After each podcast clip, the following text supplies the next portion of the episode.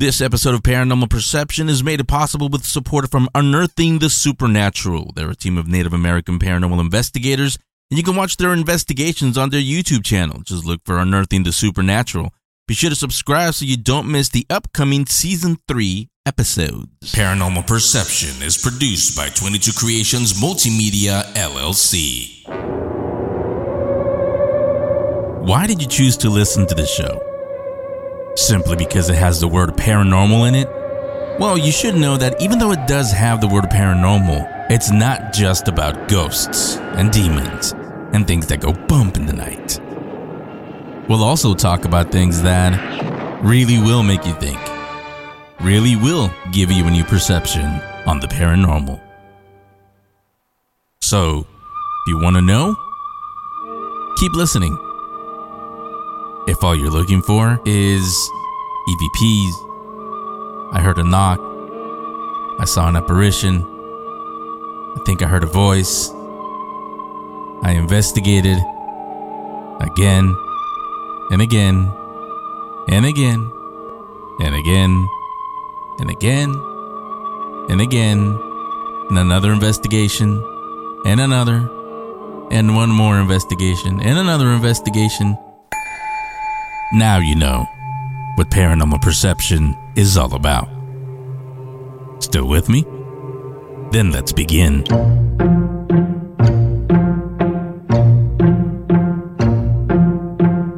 What is real? How do you define real? Before we get started, does anyone want to get out? This show is your red pill for all topics in the paranormal. Parapsychology, demons, disclosure, restless souls, conspiracy revelations, prophecy, cryptocurrencies, strange creatures, the metaverse. This is the world that you know. This is your guide through the new normal for the new decade. On this show, paranormal doesn't just mean things that go bump in the night. It means a new perception on the paranormal. A paranormal, perception, with Henry San Miguel. That's me. Welcome to Paranormal Perception. So today we get, I, I got a little surprise for you. I won't tell you what it is because then it wouldn't be a surprise, would it? So welcome to Paranormal Perception. Before we get going with the guest and that little surprise, uh, a couple of things. Number one, uh, thanks again. Uh, it slowed down a little bit, but that's a good thing. Our new Facebook is, is up there, Facebook slash Paranormal Perception. If you want to find out more about the show, uh, um, yeah, I, I, I do respond a little bit. Maybe somebody on the team will respond to some of your questions. Still getting some weird requests and questions. We just delete those. Don't even listen to them. But facebook.com slash paranormal perception. I mean, what else would it be under, right? And the other thing is, I'm still, I've got a couple, but I'm still, I'm still looking for. I'm gonna make it fair. I'm gonna let, let's let's put a date on it. What's the date today? Um, let's uh, let's say to the beginning of March. We're almost there. What, like a week and a half, a couple weeks to go. Uh, the beginning of uh, the first week in March, we'll make our decision. I've gotten a couple of um emails, but still looking for a voice to voice Paranormal Perception 360 the uh, the news feature you're about to hear in a second. Uh, I mean, again, I can do it. You're about to hear me do it. It's just too much me, me, me, me, me doing the sponsors, me doing the interviews, me doing everything. So I figured, you know what? Let me get a new voice for Paranormal Perception 360. I've gotten a couple, like I said, but uh, go ahead and send them in. Again, you don't have to have any experience. You don't have to be a podcaster or a broadcaster, or you used to be a broadcaster. Uh, it doesn't matter. If you can talk, if you can understand what you're saying when you talk, that's all you need. Uh, you don't do any work, doesn't change your life dramatically doing this. It's not going to um, take up any of your time other than three minutes every week talking about paranormal stuff. And I, I, I find the topics. I, I write the script. I send it to you. All you got to do, again, three minutes. We will connect on a Zoom call or you just send it to me over your phone. And there it is. You hear yourself on paranormal perception. Now, the two emails that I did get, they asked for some clarification. So I'm assuming I wasn't clear about it. Let me be crystal clear. Doing this, voicing this, um, this uh, p- feature, also automatically makes you a part of the team, the Paranormal Perception on air team. So even though you won't be doing interviews, I mean, you, you might, we can talk about that.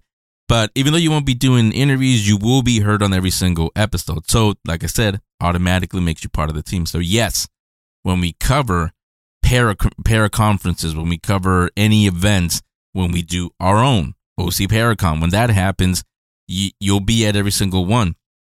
I didn't mention this last week. OC Paracon, that also means you will be hosting. You know, you obviously you're going to see me up on the stage. I'm the face and the voice of Paranormal Perception. But since you're part of the on-air team, and so is Hero and Shanclen as the uh, paranormal consultants, you'll see us up there introducing some of the speakers, moderating, asking the questions, uh, doing the Q and A in front of a live audience. So keep that in mind because that's what it means. It's not just doing the uh, the weekly Paranormal Perception 360 feature. You're also going to be a big part of the live events that we do.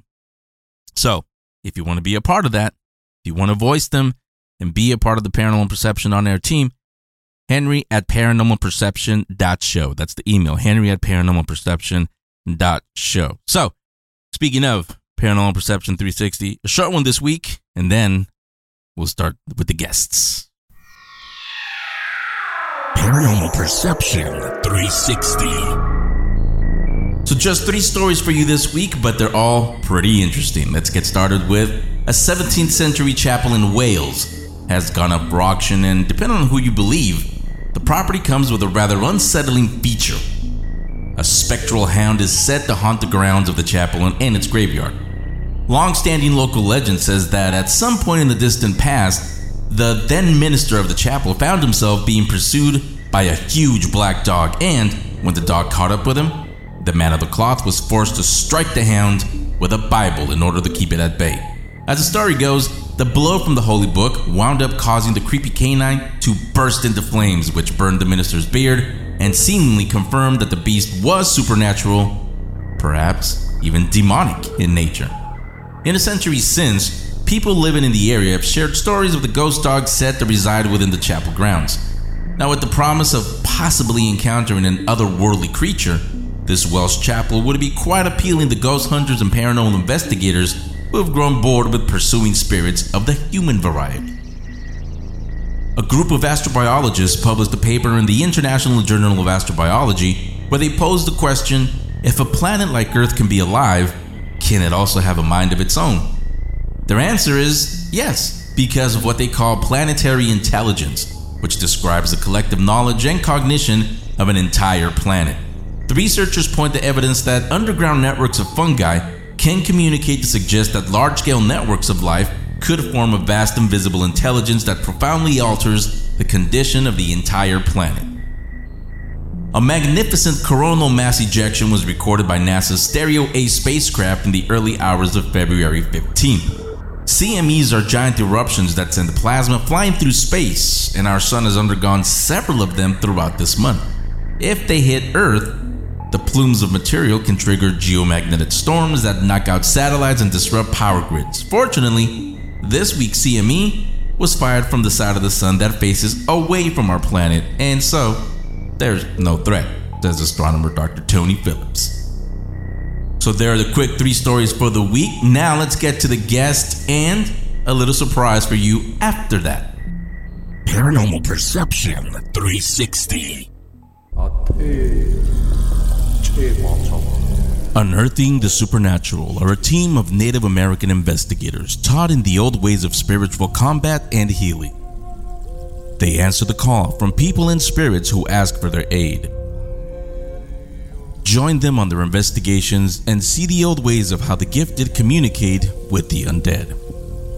But be warned, some investigations will be intense.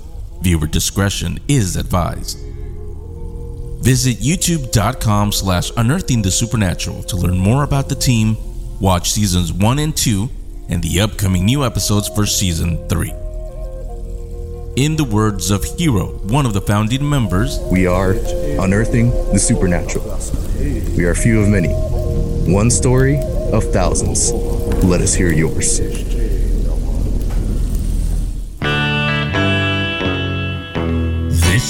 Show provides you the red pill you need for a new perception on the normal.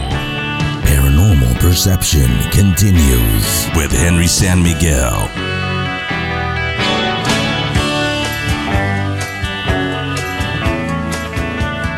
John Olsen has spent the last 25 years interviewing and documenting first-hand accounts of those who've witnessed all kinds of strange and unusual phenomena in the western United States. The Stranger Bridgerland book series contains first-hand accounts of everything from ghosts, monsters, and hauntings to glitches in the Matrix, Sas- Sasquatch, and UFOs. In other words, everything I cover here on Paranormal Perception.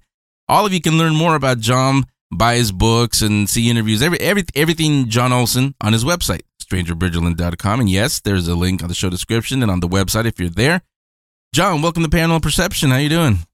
I'm great. Thank you so much for having me on. I appreciate the opportunity to come talk to you about paranormal things. Yeah, I appreciate you taking the time to, to, to talk to us. So before we get into the books, let me let me start with you. Actually, your story. Uh, how how were you introduced into the paranormal? How and when did that happen?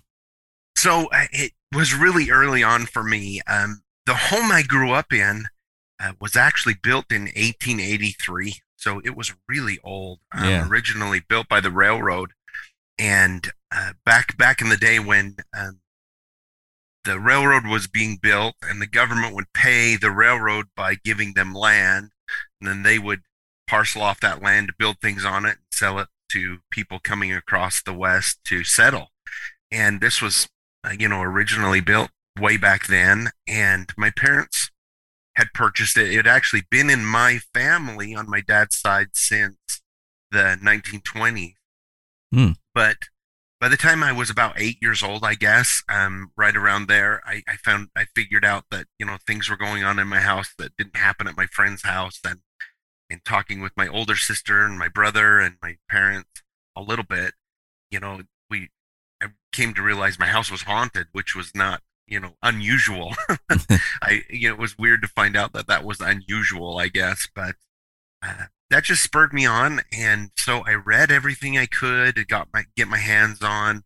Um, I uh, would listen to anything I could or watch. I remember watching over and over again the old uh, "In Search of" with uh, Leonard Leonard- Nimoy. yeah. was one of my favorite stuff, and uh, just as I got older, uh, into my teen years when I was in high school, my friends figured out that my house was haunted, and I started being the one that would tell stories at parties and and on dates. And before long, I had people coming to me and telling me their stories because they felt safe because they knew I'd had my own experiences. And it just kind of grew from there. So I started collecting stories and eventually writing books. Yeah, over over the years, I've noticed that that's usually everybody's. If, if, um, you know, some some had a, an experience, you saw an apparition or something, but most people grew up in a, a haunted house, and they they didn't know until they got a little bit older. I mean, for me, not where I live now, but in the in the childhood home that I grew up, I call it the haunted mansion. I mean, I could tell you stories, and you could probably write another another entire book just on everything that happened there. And it wasn't Yeah. until the end uh, when I we were getting ready to sell, sell it that I had an actual psychic and some investigators come in because I said, I, yeah, I want to know what's going on with this house. I don't, I don't want to leave with a mystery there. Found, come to find out, there was a portal in the house, so that explained why you know everybody saw and heard, kind of like you're saying with your friends, all kinds of stuff and people disembodied voices, footsteps all over the house. My entire life there, and then in the uh, in the basement area, there was a guy that that was apparently he'd been living there for well living quote unquote i guess i'm living now but he was there since the uh, civil war era and he'd lost a son in the civil war he had a younger son which i think explains why a lot of people saw the, the uh, what they saw was a little boy running around um and, and and he had a daughter. And he told and we caught it on evps we got his whole story. So so yeah i mean it, it seems to be a thing. It seems that the older the building the house it's a pretty good chance it's going to be haunted. So yeah, not not surprised to hear you that that's how you you're you know built 18 when was it? The 1800s 18 yeah, something 1883. Yeah, it was one of the original homes built in this town. Uh, Yeah. the the town I grew up in. So yeah and I've heard you mention in other interviews that I, that I listened to before we're doing this one you've said that your parents didn't want to talk about the haunted part of your home did, did they ever tell you why they didn't want to talk about it yeah, you know, like I said, it was a small town that I grew up in, and um, you know, back then, now that we have like you've got ghost adventurers and, and ghost hunters, and it's a little bit more accepted. Yeah. But back then, I think they, well, they've told me they were just really afraid that people would talk about us and gossip about us and, and think that we were crazy um, by talking about it. And it's interesting because my mother admitted it to me and the kids that it was haunted, but that we weren't supposed to talk about it outside the house. For a Mhm. long time, my dad was in denial. Like, he's like, no, our house is not haunted. Don't tell people that. but then later on in life, as I got older, I, I found out that my parents were having experiences at the same time we were as well, but they didn't share them with us at the time because, you know, you don't want to scare the kids. But Yeah. it, it it was interesting because growing up, you know, and and having those experiences since I was little, um, I they, the paranormal doesn't scare me necessarily if I hadn't have an experience there. My parents still live in the house, so they still have experiences there. But uh, yeah, so I think it was mostly just the fact that you know they didn't want people to think we were crazy at the time. So they've since opened up and and they're very open about it now. So. Do you remember when how old you were when you had your first experience and what that was? Um, I remember, you know, ever since being little, that uh, me and my I have a sister that's four years older, a brother that's one year younger, and we had what we called the stair monster. Mhm. Um, and we called it that because there was there's one staircase that goes from the main level up to the second level where our bedrooms were. And oddly enough, like this would never be okayed now by um, building code because it's it's really a steep staircase. But I remember from being very little and hearing people run up and down the stairs, um, little kids running up and down the stairs, and heavy footsteps up and down the stairs. And so we just kind of called that the stair monster, and that's one of the first ones I remember is um, is hearing the footsteps and voices every once in a while. Um, and then it just kind of went from there. The older I got, the I had a, a, a few um, full body apparitions and um, some stranger things like uh, stuff going missing. I remember th- this is one that uh, always sticks in my mind is I had a little toy airplane that I was playing with in the kitchen and I set it on the counter and turned around and got a drink of water. And when I turned back, the airplane's gone and in its place was a cap gun. and I looked at it and it, I mean, it's cast, it's a cast metal cap gun. And I took it to my mom and told her what happened. And she said, she looked at it and it was from the 20s, like 1920s, this cap gun. She said, just go play with this, I guess, now. and, uh, so uh, you know there was all kinds of varied things that that went on in the house as uh, I grew up. When your parents finally admitted that they were having experiences, were they having this the same experiences, or what, or what they what were they experiencing? Yeah, a lot of them were the same experiences. Um, I remember, I remember I came home from school one day, and um, in the house, in the center of the house, was the only bathroom at the time, and it had an entrance from the main room and then an entrance from my parents' room. And I come home, and my dad had ripped the door out on my parents' side of the the bathroom and was walling it up. And I said, I'm like, why are you doing? Why are why are we doing this? And my dad was like, we we just want it this way, and so I you got to help me. So I helped him build a wall, and it wasn't until later I found out that my mother and dad would wake up in the middle of the night, and the door would be open to the bathroom, and um, this this apparition that we saw all the time, which was a tall man, uh, tall skinny guy with overalls and white shirt and, a- and a wide brim hat. He would be standing in the bathroom watching them sleep. Hmm. And so my mom would thought, well, you know, if we wall that off, he can't open it anymore. And so it seemed to stop at least that part for a while for my parents. So, but a lot of it was the same thing, um, same thing that happened to us. I remember my mother's told me several times about she was in the bedroom folding clothes, and a gentleman would walk in that she would just see out of her peripheral vision, and she'd start talking to him, thinking it was my dad, and he wouldn't answer, and she would turn to look at him, you know, to ask why he won't answer, and it was that same gentleman uh, in the uh, From white bathroom? shirt. Mm. Yeah, and he would disappear when she turned around. So uh, a lot of the same things. Uh, that we we all experienced in the house. Have you ever looked into the history or try to find out who he was? Yes, um, actually, uh, when my grandmother passed away, my grandparents lived about just a block away from us. And when my grandpa passed away, and then my grandmother finally passed away, and when we were cleaning out their house, which is also an older home, uh, there was an old um, picture book or a, a photo album, and I just happened to pick it up and start flipping through it, and I flipped over a page, and I about fell over because there was an old picture of my house that I grew up in, and a gentleman standing in the front, and he had a white shirt overalls and a white brim hat. It was him. Hmm. And I pulled out, we pulled out the picture and looked, and it was actually a great great uncle of mine that had owned the house in the in 1920. Uh, Wow. he was a farmer, so he's at least one of the spirits. He's the one in the the the wide brimmed hat that's there is is a relative of mine, a great great uncle that that owned it. So, um, but I know there's more than one that that is in there, but I don't know where all of them fit in, but I think some of them are family and some of them are from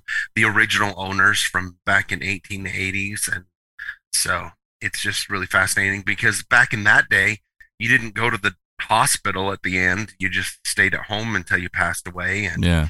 and so I'm, I'm wondering if that doesn't have a lot to do with why they're still there. So Now, what what do you think it was about you? Because uh, as you're saying, this happened when you were really young, when you first got in, um, exposed to the the supernatural, the paranormal, seeing spirits. Uh, like me, I was four years old when I had my first. Uh, you know, I saw a full body apparition. A lot of people uh, started when they were young. Most, I'll say, normal people, as you know, they run for the hills and they want nothing to do with it. They'll sell the house. What do you? And honestly, with me, I, I to this day, I, love. I'm obviously I'm doing a show about the paranormal, but I can't explain what it was about me when I was that young that didn't. I mean, I was scared when I first saw them, but I wasn't scared to find out more about the paranormal. Why? Why are these people here? Where are they? I mean, where are they coming from? Uh, what do you think it was about you that made you not scared and actually want to find out more about the paranormal and what is this? I honestly think that growing up in the house and having as many experiences as I did, it it became normal to me. Um, I th- I think it was even though it's supernatural and and paranormal, it became normal in my life because. Uh, you know, they, we'd go months and not have any incidents, and then there would go two or three weeks where the house was very active. And um, I think I just got used to it and for whatever reason when i got you know really uh, interested and wanting to learn everything i could and just piqued my interest and got me excited whether it was you know ghosts or bigfoot or cryptids or whatever it is. And so i think it just turned me on to being very excited about the paranormal and wanting to to hear other people's stories um, and when I had an experience, especially when I was a teenager or later on in life, if I had an experience, I was more intrigued than I was afraid. But I can understand where that fear comes from because, you know, I interviewed, I've interviewed so many people. And if they're not looking for the paranormal and they don't, aren't used to it, having a one time experience can be really frightening. And I can understand that Yeah. completely. And it seems to have one of two effects when people have um, a paranormal experience, whatever that is. They either are frightened to death and don't want anything to do with it, or it gets them really excited about the possibilities of you know what this world is and and the strange part of it and opens their mind a lot and they want to know more. So and and so i guess that i i just wanted to know more. The more i saw the more i wanted to know yeah so i mean go, going again kind of what i asked you a, a few minutes ago that your parents didn't want to talk about it and you, you told us why. For you for john when was your we'll say the the paranormal coming out uh, not to your friends and family but like publicly when you finally before the book was was there a point where you publicly said you know what? This is what I've, what's been happening to me. I believe in this stuff. Is there a, is there a time when you came out quote unquote publicly about it Um, well, I really think, you know, when I was in high school and I started telling my stories and seeing people's reaction, um, I I, you know, of course, you get all different kinds of, of people's reactions. But it was at one point where I was just like, well, this is my story and I know it's true. And you can believe me or you can not believe me. But uh, I'm not to, you know, I kind of felt like I'm, I'm not going to be ashamed of it. I'm not going to hide it. You know, if people want to think I'm crazy, that's fine. You know, I know I'm a normal person. And so I think it went through stages. One, it was when I started telling my stories at parties and stuff. And then when I started interviewing people. And then later on, so seven years ago, I met my wife, uh, my current my my current wife, and um, I'd been divorced, and uh, I met Annie, and I had to I had to admit, you know, she saw kind of you know my information and my stories and i had to come clean and say well i grew up in a haunted house and i interview people and what was amazing is i hadn't written a book at that point and she said well what are you going to do with all these stories? You know why are you doing it? And i said well i want to write a book someday and so she convinced me you know i'll help you let's do the you know get your book out and she was a great help with that and i think that was the first time that people outside of um, you know, kind of the norm. Like people I knew from whatever it was, from coaching football, from work at work, from all of these other things that I've done, was like, oh, I didn't know that you did this. I didn't know that you believed in this. And so it was kind of a big coming out as well. And just being like, yeah, you know, I had these experiences as a kid and and this got me really interested in it. I've been interviewing people for years and and but for the most part, I I have not had a lot of negative at all, um, whether it was from you know extended family or friends or anything like that. It's all been pretty positive, I have to say. Yeah, that's good to hear because I, I I know and I've, I've talked to them on the show and their friends, a lot of uh, paranormal investigators, people in the paranormal that they have the sad part where it's the opposite of what you what you experience, where they lose a lot of family, a lot of friends because they, what's wrong with you? You believe in that stuff? so yeah, I've heard. I've heard the other side. I'm sure you have also from other people. Um, so when when you say glitches in the matrix, when and how did you start noticing those glitches in the matrix? So it really became um a thing after my first book uh, I had I had gotten a few stories like that, and I at the time I really didn't know exactly what to call them because you know you have ghost stories, you have cryptid stories, you have all of these things, but um, you have things like time slips or you know doppelgangers or a big thing too is um, remembering things differently. Yeah. Than they really are, almost like a Mandela effect, but I, I call them a personal Mandela effect. And so I, I really got fascinated with them because they seem to be a different realm of the paranormal. Like I say, it doesn't match anything else.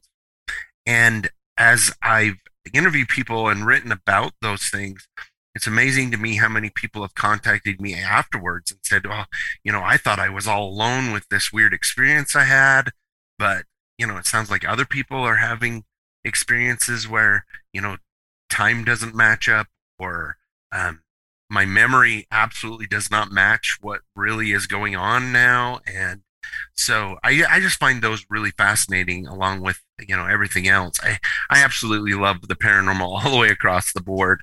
Um, but some of the stranger stories that i that i collect are from people who um, have just had experiences that they just cannot you know con- you know it's hard for them to comprehend what happened. Yeah you're almost describing uh, 2020 to now. really, the yeah. way it's been going. But, but yeah, I mean, exactly. Yeah, I mean, on this show on Paranormal Perception, yeah, I know it says paranormal and people automatically think it's ghost, demon. I mean, I cover that, but right. I also cover those topics. That's why I was interested in having you on, not just talk to talk about the books, but about that side also. Uh, here, right. we, I refer to them as esoteric topics, is the way we call them. Mm-hmm. Um, and I do warn people, like, look, if you're looking for just ghost stories, yeah, we'll get them, especially around Halloween and Christmas time because I try to bring back that tradition. Um, and but I also let them know that you're gonna hear other things that might be weird, might be like, wait, how is this paranormal? When you think about it and you look into it, it actually is paranormal. You, you, right, like you said, you're right. Um, I, I, oh, sorry. No, go ahead. I was going to say uh, for your listeners, kind of an, as an idea of, of, kind of what we're talking about. Um, in my new book that I'm working on right now, that will come out later this year, um, I interviewed this lady, and she was working uh, back back east Um, and she moves around a lot for her work, and she was staying at this small town.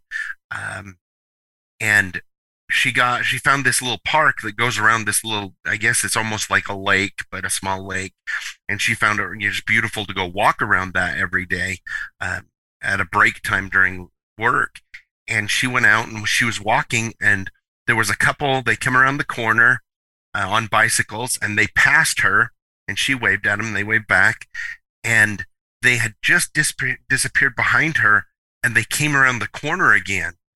Um, and they stopped and looked at her and they they they asked her they're like how did you do that? And she's like i was going to ask you the same thing. You just disappeared behind me and you just showed up here right in front of me. It was almost like a jump a skip. Yeah. uh, and um, they both kind of talked for a minute couldn't figure out how and either one of them did it you know whether it was her or them or whatever it was so it's kind of stories like that that you know all of a sudden you see the same people again or or just weird things like that that seem to be like like I say glitches in the matrix so to speak Yeah, I was gonna say literally a glitch in the Matrix. yeah exactly Like when, in the movie, like when Neo sees the cat, like, hey, deja vu. um, when so when you started writing the first book, the uh, are the stories were were the stories from your friends and family, or where did you get the uh the the encounters from? Where where did they come from? So the first book, um, it's it's named Stranger Bridgerland, um, because northern Utah and southern Idaho and part of Wyoming, that area is uh, unofficially called Bridgerland because it was originally um, mapped by a uh, trapper named Jim Bridger, Mm-hmm. and so they kind of named the area Bridgerland. So I kind of named it Bridgerland because originally when I started, uh, I was only getting local stories, um, and I had to hunt them down sometimes. Sometimes people came to me, or I would hear from somebody, oh, you know, this happened to my uncle, or and I would spend a lot of time hunting down that person if it was a really good story. And so my first book's, you know, right around northern Utah. It's just local stuff. But as I release the books, I've had people from all over the country and now all the way from Mexico and clear into Canada who have contacted me with their stories. And it's just kind of grown from the first book all the way out uh, to encompass North America now. So Have you started getting stories from uh, from Europe? I have not yet. I, I think I do have one story. I, that's not true. I do have one story, but I have family from there, and it kind of came from there. Uh, that way, they contacted me. But um, I would love to get stories from outside of the United States as well, and and keep growing. Kind of just keep growing further and further out for sure.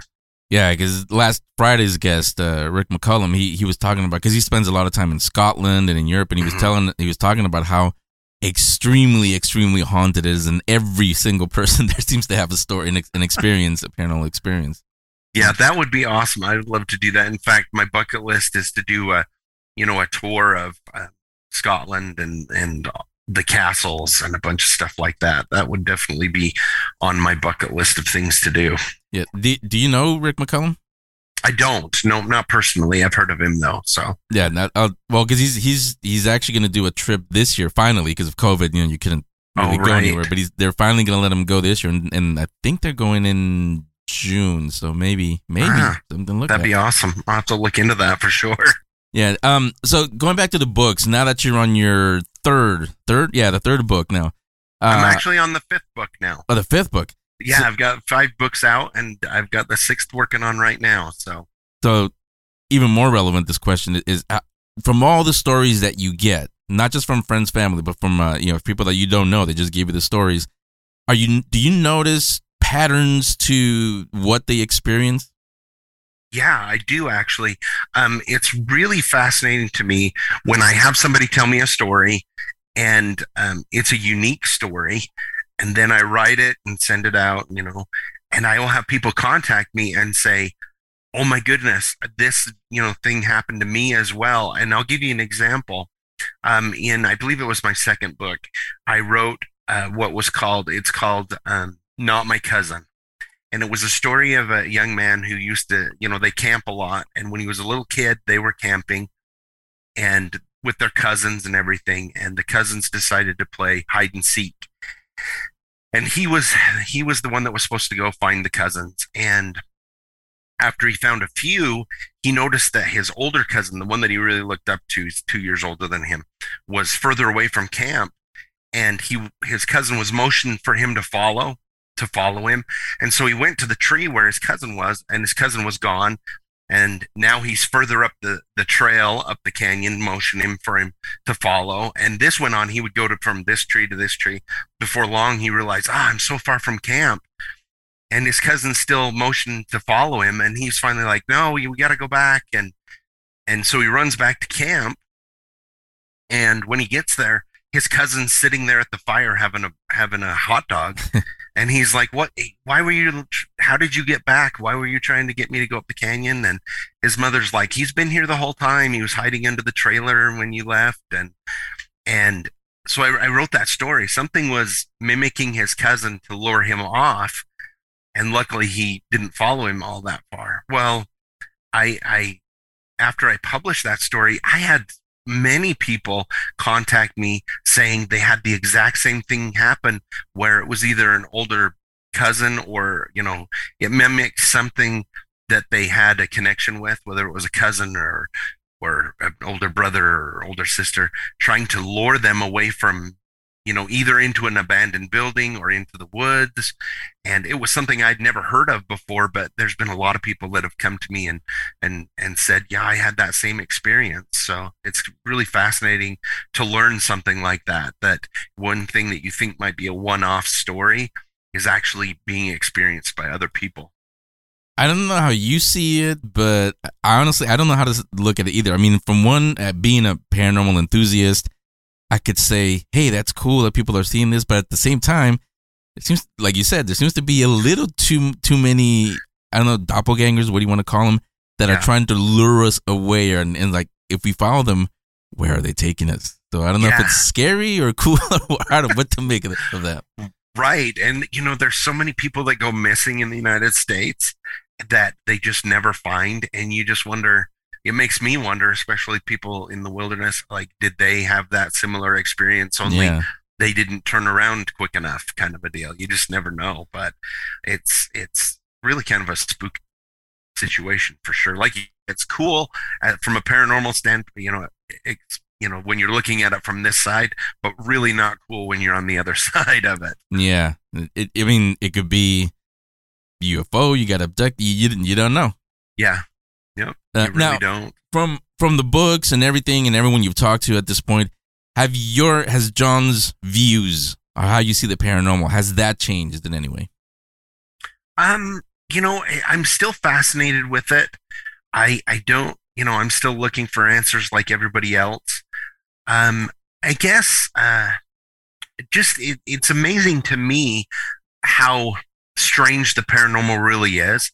Because when I first started studying when I was a kid, you had the Loch Ness monster and you had ghosts and you had Bigfoot. And there's just so many other things that have that have sprung up or become, um, you know, more relevant, uh, or at least come to my attention. That just when I think I've heard everything, I, there's a few more things that come up and I'm just fascinated by it. It just, the realm of the paranormal is is so vast. Um, it, it, just amazes me. So that's really how I, uh, my perspective has changed, just how vast the paranormal really is. Yeah, I, I think I'm in the same boat. That's why I do this this show. Uh, and I'll I'll tell you here in the studio, I'm looking I'm looking right at it. In fact, uh, I don't know if you remember this. I I think it's from the late 70s, 80s the Reader's Digest, they used to put out this, this series called Mysteries of the Unexplained, similar yes. in book form, similar to uh, In Search of. I remember that also. But I have this here because it this book that I have covers pretty much everything: UFOs, cryptids, you know, Bigfoot, Loch Ness, uh, uh, human combustion, all kinds of weird things. And now that I know more, or, or, or at least I understand more, maybe I don't know everything and the guests that, that come on, they they share their experience, their knowledge. I like to go back to this and see how our perception, no pun intended there, how our perception on the paranormal has changed from when this book was written to what we understand now. And yeah. Yeah. So so so yeah, I'm I'm with you. I'm I'm exactly like that. All and I love talking to you know guests like you and everybody that comes on and talks about the uh, the paranormal. So um, you met you mentioned the book. Uh, besides that, do you have anything else coming up this year that we should look for?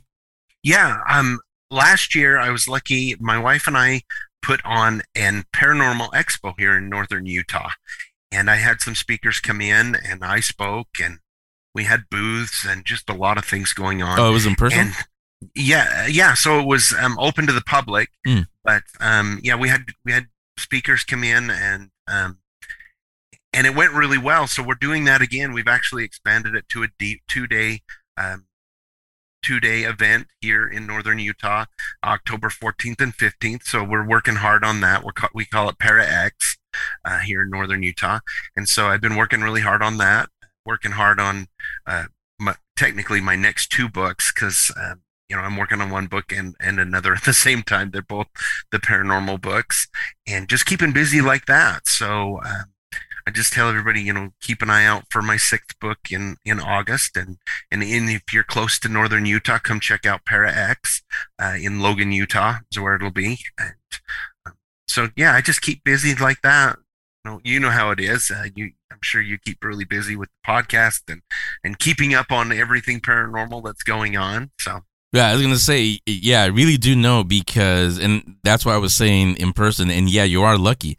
We were we were gonna do um Orange County Paracon and OC Paracon is what I call it because when I moved here to Southern California, I looked around and realized that, shockingly to me, honestly, that there hasn't been uh there's been you know like Midsummer Scream horror film festivals because it's Hollywood, but there hasn't been like with like Para X like, or an actual para, paranormal conference when you have paranormal experts come in and speak. There hasn't been one in L.A. or in Orange County in a long, long, long time. So I said, why not? So I put that together, but because of COVID and you know, and right. I live in California, we weren't allowed to to do anything. We're gonna do it in person this year, so yeah, I know exactly what you and your wife are going through putting together a Para X. So, uh, knowing that, you know, uh, is there a website or where can people go to to find out more? So on my on my website, uh, strangerbridgerland.com, there's a link there. Uh, there's a page dedicated to it. I'll have I'll be announcing some guests uh, throughout this spring and and other things that are going on. I'm I'm really hoping to to have a day in the summer beforehand that will um, produce a day where we go anybody that wants to will be able to go with us and we're going to clean up uh, an area whether it's a park or a river just do some garbage cleanup Hmm. and give people who want to volunteer to do that you know some some like um some oh what do you call it uh, money off on the tickets and stuff like that to try and get people involved on that and so yeah just stay on strangerbridgerland.com and, and you, all the information is there so Yeah, you can give them a discount on that. You know, yeah I've noticed uh, what what they also really like. Believe it or not, it, it's not money, but for some people, especially paranormal enthusiasts, it actually is worth more to them. If you have Para X T-shirts, they love those more as a thank as a thank you. Yeah we're hoping we, we had some last year. We had some swag last year and we're hoping to kind of do that a little bit more uh, this year as well. Some t-shirts bags and and stuff like that. Yeah they really like that. Um, you know last year when we were able to do it and i was really worried that we weren't because of um, covid Yeah, but uh, utah's a little bit more lax than california luckily for for the meet the personal meetups which was good but um, it went really well and you know being the first time I was really nervous because you know you never know. But we had close to 800 people and no incidents. It was just you know the paranormal community is just great people, and I I, I love meeting them, you know, face to face, and it was amazing. And um, we're looking forward to it again this year. So yeah. That that honestly, that's part of the reason why I want to want to put on OC Paracon also. Is that, yeah, we can get you know speakers like you or you know other people, uh, other experts that that, and I know them obviously from the show.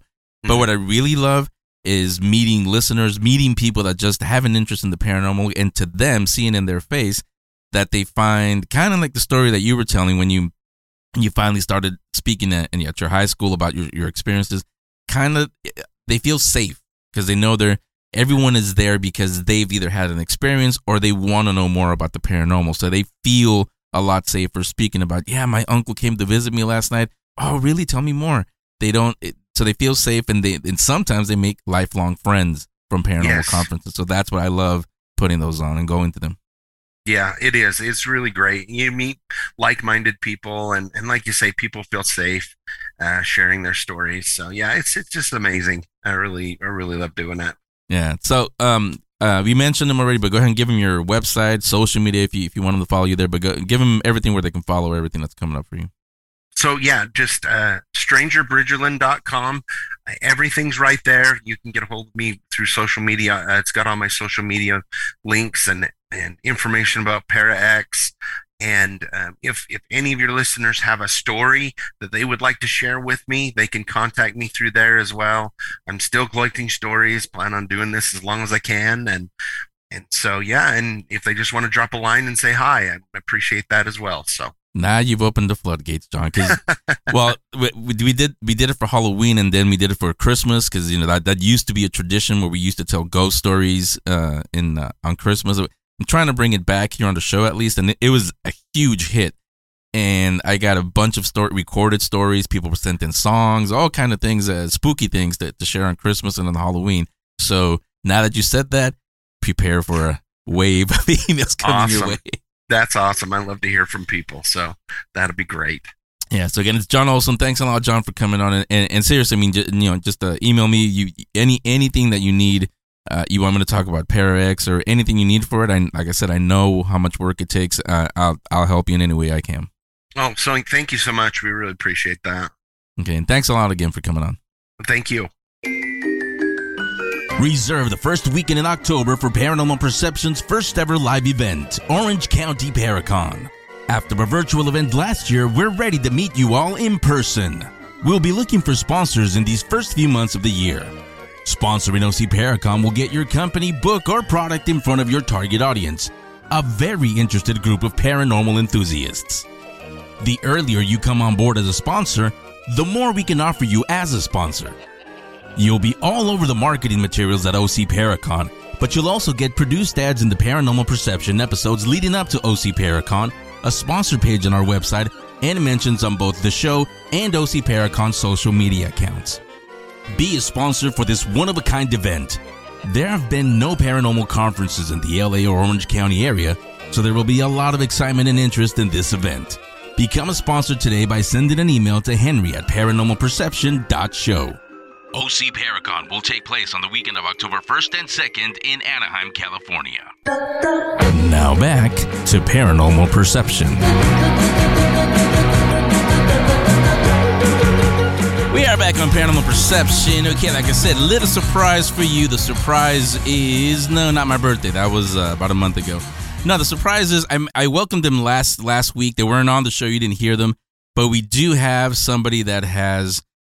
I don't want to use the word replaced because it's hard to just because of who he was, but when Doug Carnahan was our uh, paranormal consultant, he he would come on every now and then and either correct me on things I said or add some some of his uh, experience, some of his knowledge. We have some new ones. We have two this time. It takes two to replace Doug Carnahan. And I told you it's Hero Shanclen from Unearthing the Supernatural. You get to hear them today in their new role as paranormal consultants. First of all, Hero Shanclen, welcome to the show. How are you doing? Doing great, doing great. Happy to be here. Yeah, Happy it's to uh, be here, Henry. so what I want to do for this uh, last segment for this week is I wanted to I want I don't want to talk about what the guest just talked about. He was he was fine on his own. Uh, but I want to what I want to talk about something that I have noticed uh, the the last time. Ironically, we were all together at the last conference we did was Vulture City Paracon uh, in Vulture City, and I felt it there. I felt it before at other events that we've done, and when I've when I've done investigations, a lot of people have said it. Patti Negri, a friend of mine, and you guys know her also now. She comes on the show a lot. She said this also, and, and that is the she calls it the paranormal post funk, where after a conference, even up to a day, two days, you everybody that goes there, especially after an investigation, a really intense one, you feel drained, drained energy wise, emotionally.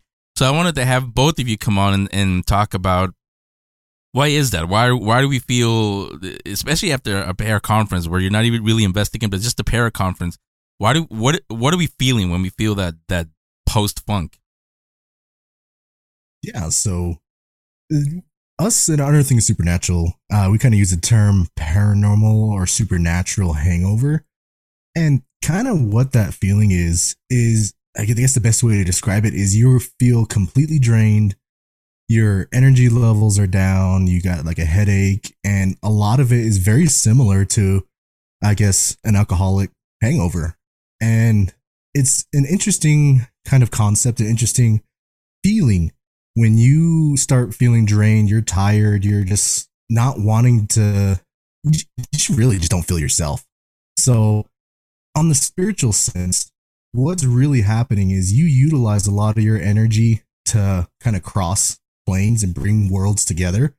And the spirits did the same thing. And they, in a sense, kind of harvest a little bit of energy from you, from the location. And um, I guess a way how we like to describe it is you go into the spaceship, you go into another world. And when we when we perform our ceremonies or we when we interact with beings of the other side, it is like going into a spaceship and you go to another world. You're interacting on a completely different plane.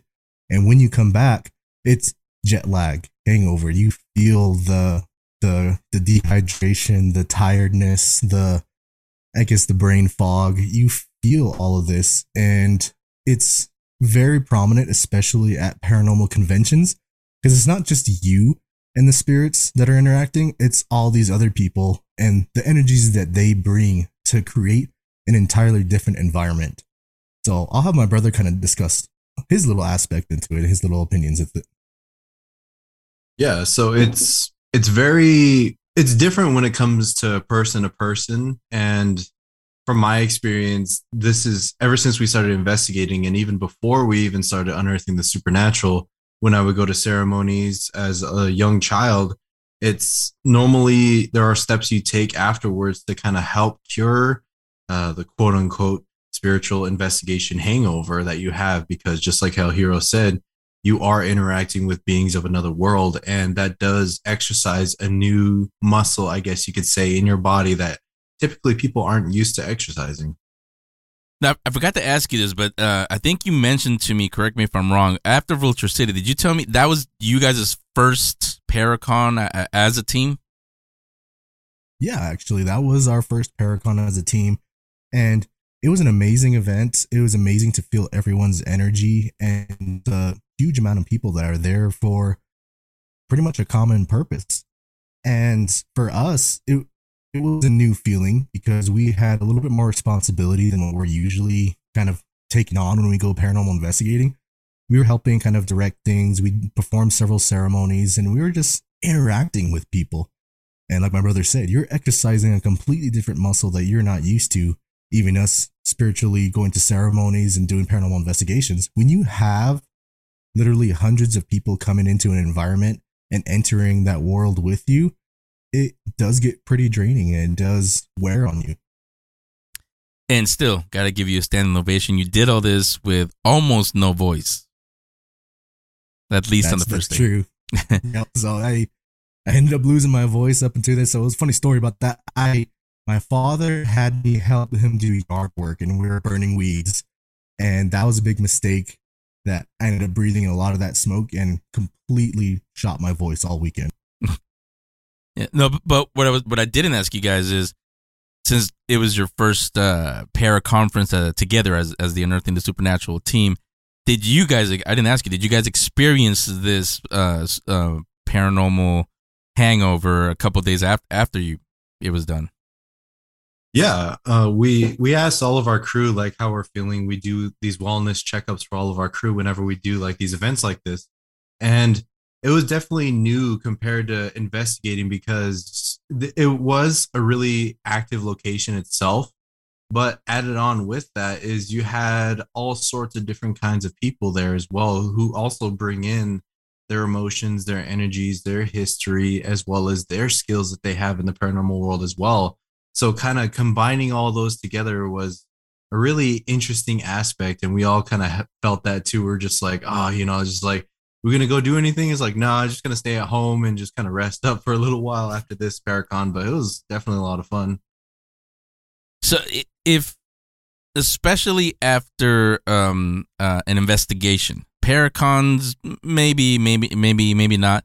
But especially after an investigation, uh, an intense one, when people feel this paranormal or supernatural funk or the hangover, um, how can they tell that if if it's just the, the normal hangover or if they brought an attachment or something that came back with them? Well, first of all, when we go paranormal investigating, we keep ourselves clean and make sure we don't take partake of any extra substances, I guess like alcohol or any other kind of go-go drugs. but uh, for us, us, we have to really kind of pay attention to how we interact and the type of spirits we interact with. And depending on that, we'll really kind of we, we kind of look at each other, okay, we know we're gonna feel tired after this. We know we're gonna kind of have our butts handed to us at the end of this investigation, depending on the type of entities and interactions that you have. Now, as far as for when you're done with this investi- when with an investigation, and then you're done, kind of feeling the funk, feeling the hangover, you can really tell if it's an attachment or not, depending on who you interacted with, as well as how long the effects linger. If they linger for more than a few days, more than what you kind of just use to get your rest and kind of get back on your circadian rhythm, then you know there's something else that's that's happening, There's something else that's still kind of stuck around with you. We at Unearthing Supernatural have several techniques and means to be able to have us bounce back pretty fast that's where when we investigate, we like to go kind of back to back to different locations, and we can afford to do that because of our protections and because of what we do to kind of have us bounce back. But I guess to answer your question, how you can really tell is if it lingers beyond a normal investigation funk, pretty much. And there is some telltale signs that he's moving around and feeling a presence that really shouldn't be there. Yeah, if you start hearing voices or anything, it might be an attachment.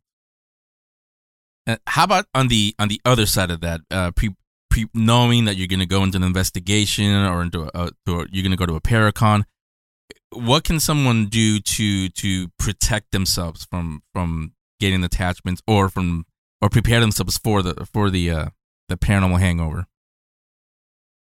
I think a lot of mental preparation and spiritual preparation does help out a lot, knowing that you're going to be going into a paracon or an investigation. So it's kind of like how to put it into easier per, uh, perspective is to think of it like you're going into a sports game or a basketball game and you're about to perform in a, a, some activity. You have to do a warm up for your body. You have to mentally get your mentally, physically, spiritually get your body ready to play a game.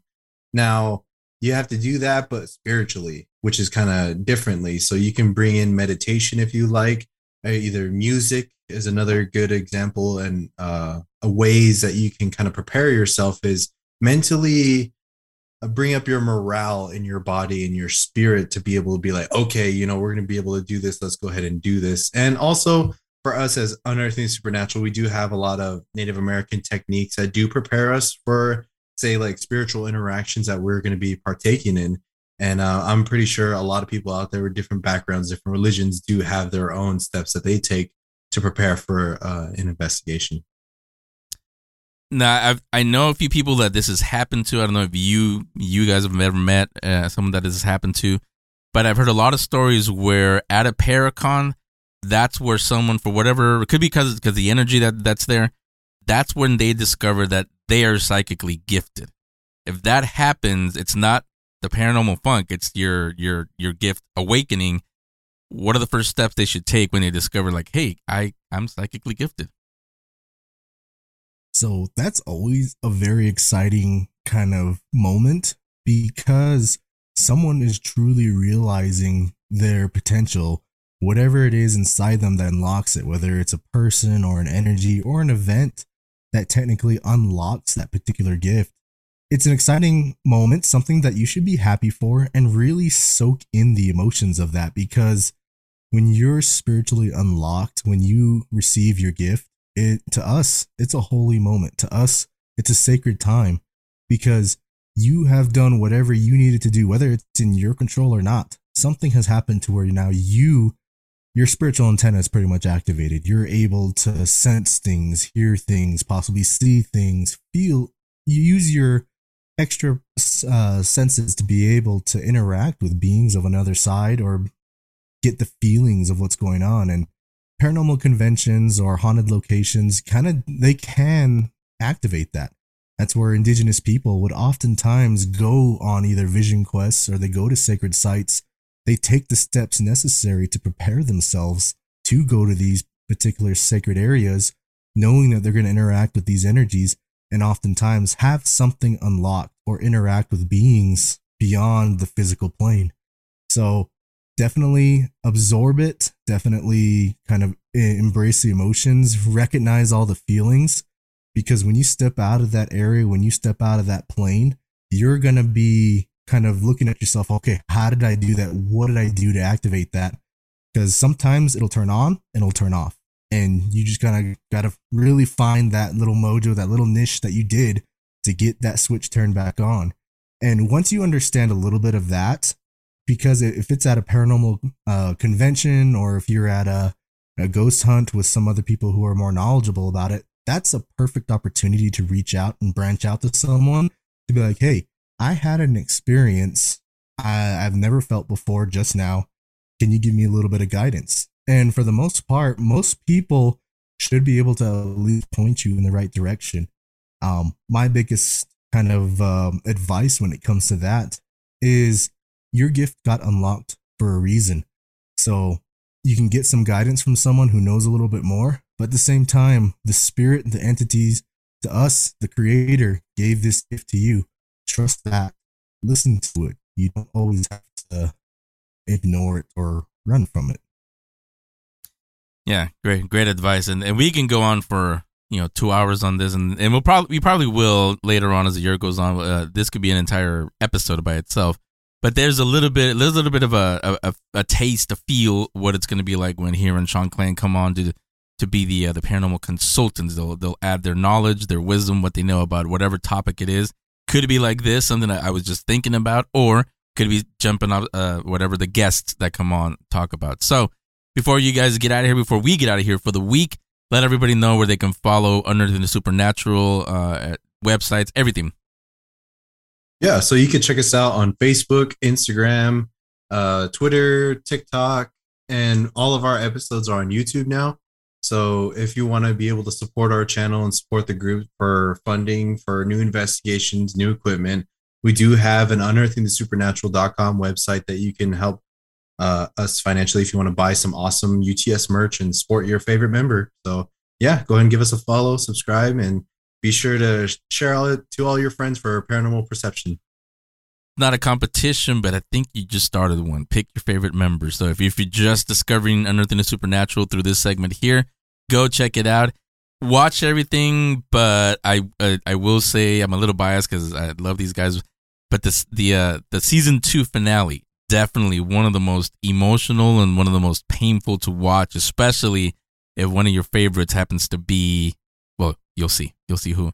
Um, so there it is again, Hero Shanclen. Thanks a lot for coming on. Uh, uh, have a great weekend. It is Friday as we're recording this.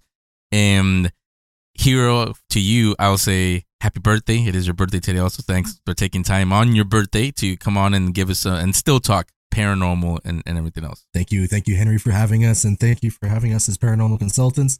We will do what we can to shed some light as to who we are as indigenous paranormal investigators and really bring about a new paranormal perception. Thank you, Henry. Yeah, so thanks you guys. And for everybody else, that's it. That's the episode for this week. Next week, I can tell you, see, I, I, I planned all the way through almost March, actually. Next week, we're going to talk, not the movie, the actual poltergeist. We're going to talk about poltergeist and what are they? Why do they happen? You want to hmm. know? You think you're experiencing one? Coming back next week, you'll find out all about it. Everybody have a great weekend. Stay safe. And we'll be back next week to give you a new perception. And that on the paranormal was paranormal perception. The views and opinions heard on paranormal perception are those of the guests and host of the show. Factual statements are accompanied by backing data, articles or other corroborating materials, either stated on the show or included in the show description. Any views or opinions expressed on the show are not intended to malign any religion, ethnic group, club, organization, company or individual. New episodes every Friday. Visit paranormalperception.show to listen. At Paraperception1 on Twitter. At Paranormal Perception 2 on Instagram. Paranormal Perception with Henry San Miguel. Paranormal Perception was produced by 22 Creations Multimedia LLC.